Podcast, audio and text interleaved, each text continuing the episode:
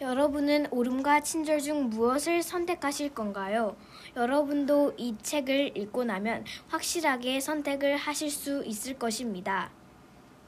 쌀쌀한 바람으로 마음이 차가워지는 요즘 이 책으로 마음을 따뜻하게 녹여보세요. 지금까지 책 듣는 여우 북캐스터 유동우, 하율, 박효재, 유세은이었습니다. 감사합니다.